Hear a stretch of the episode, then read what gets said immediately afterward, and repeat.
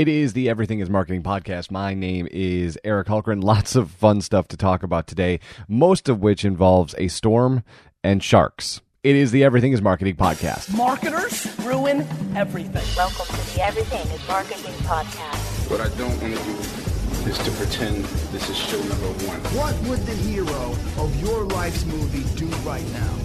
Do that. Do those things. So this morning had a keynote in Kalamazoo talking about social media. Big thanks to everybody who came out for those. It's always fun when uh, people show up at those things because it's. Uh, I know people have a lot of stuff going on in their life, so I, always appreciate it when people show up and ask awesome questions. And one of the things we were talking about is last night's Sharknado 3. And I wanted to talk about it there as I want to talk about it here because does is the movie awesome? No, but does it own its suck? Yeah, it absolutely does. The campiness can't be denied, and that's a lot of what the Sci-Fi Network does. In fact, um, it was interesting on Wednesday night immediately after the movie when they put the Tara Reid cliffhanger up and add two hashtags, which we'll talk about in a second.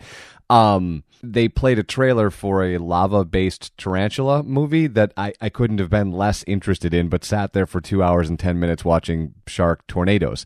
Um, and I, I just think that speaks volumes to finding when you're dealing with uh, any sort of media, finding the right formula at the right time and, and, executing. Just like when you talk about targeting on any of these digital platforms, right? We talk about the right customer at the right time with the right message on the right platform. That's what Sharknado is able to do. And one thing that I liked this year that I didn't think they did last year, at least to this level, is I found the product placement was um, really in your face, and I really enjoyed the commercials that were essentially part of the movie. So there was one specifically. Um, now this is not a segment of the world that I pay a lot of attention to, so I don't remember if it's L'Oreal, but I'm pretty sure it's L'Oreal. There was a uh, segment of the movie where Tara Reid is in a salon uh, talking to one of the Real Housewives about L'Oreal, and then a flying shark comes in and they kill the shark with mascara, and they did that a couple times on Wednesday night, and I really enjoyed the idea that they were just going to go all in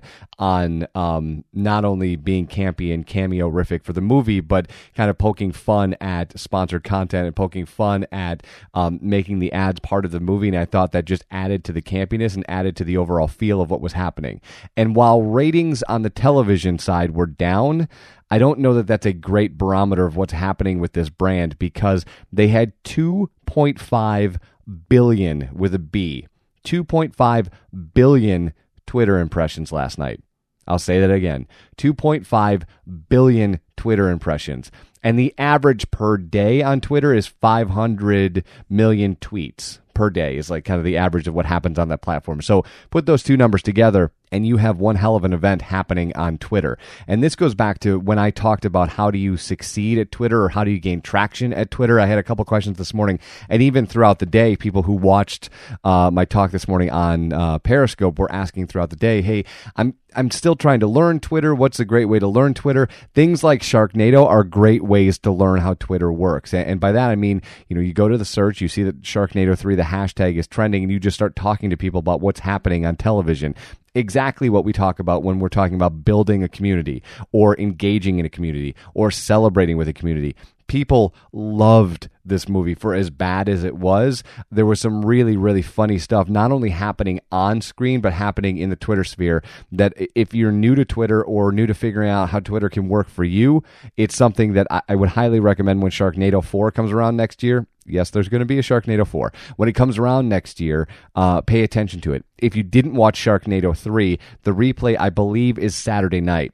And if you have the time, please jump on and pay attention to what happens with the replay. The hashtag will likely be the same. It'll be Sharknado 3. Pay attention to what's going on and just start some conversations with people. Some who will obviously have watched the movie once and want to watch it again because it's one of those things.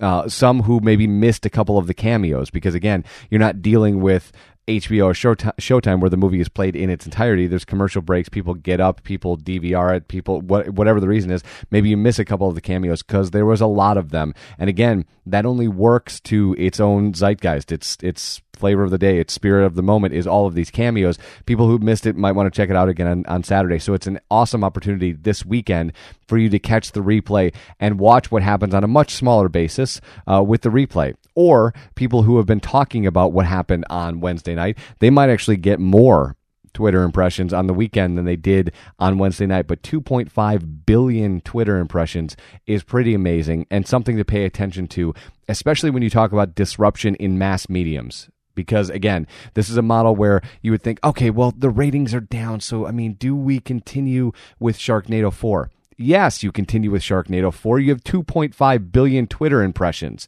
That's where the game is happening. That's how people watch television now. They watch it while they're dealing with their first screen, their Twitter account their Snapchat account, their Instagram account. That's where they're watching your your product. That's where you're getting your ratings. You're still dealing if you're somebody who's and, and I know you've got to deal with the metrics that you're dealing with, but a little inside baseball, if you're dealing with Nielsen ratings, even overnight ratings, you're obviously not getting a real barometer of who's watching it. You're getting a percentage, a statistic that you're factoring out to scale to guess how many people watched your program. You're not really getting actual data from let's say 36 million people you're not getting actual data. You're getting a percentage of that that's factoring out to assume 36 million people are watching this program. Meanwhile on twitter you're seeing that you actually got 2.5 billion twitter impressions.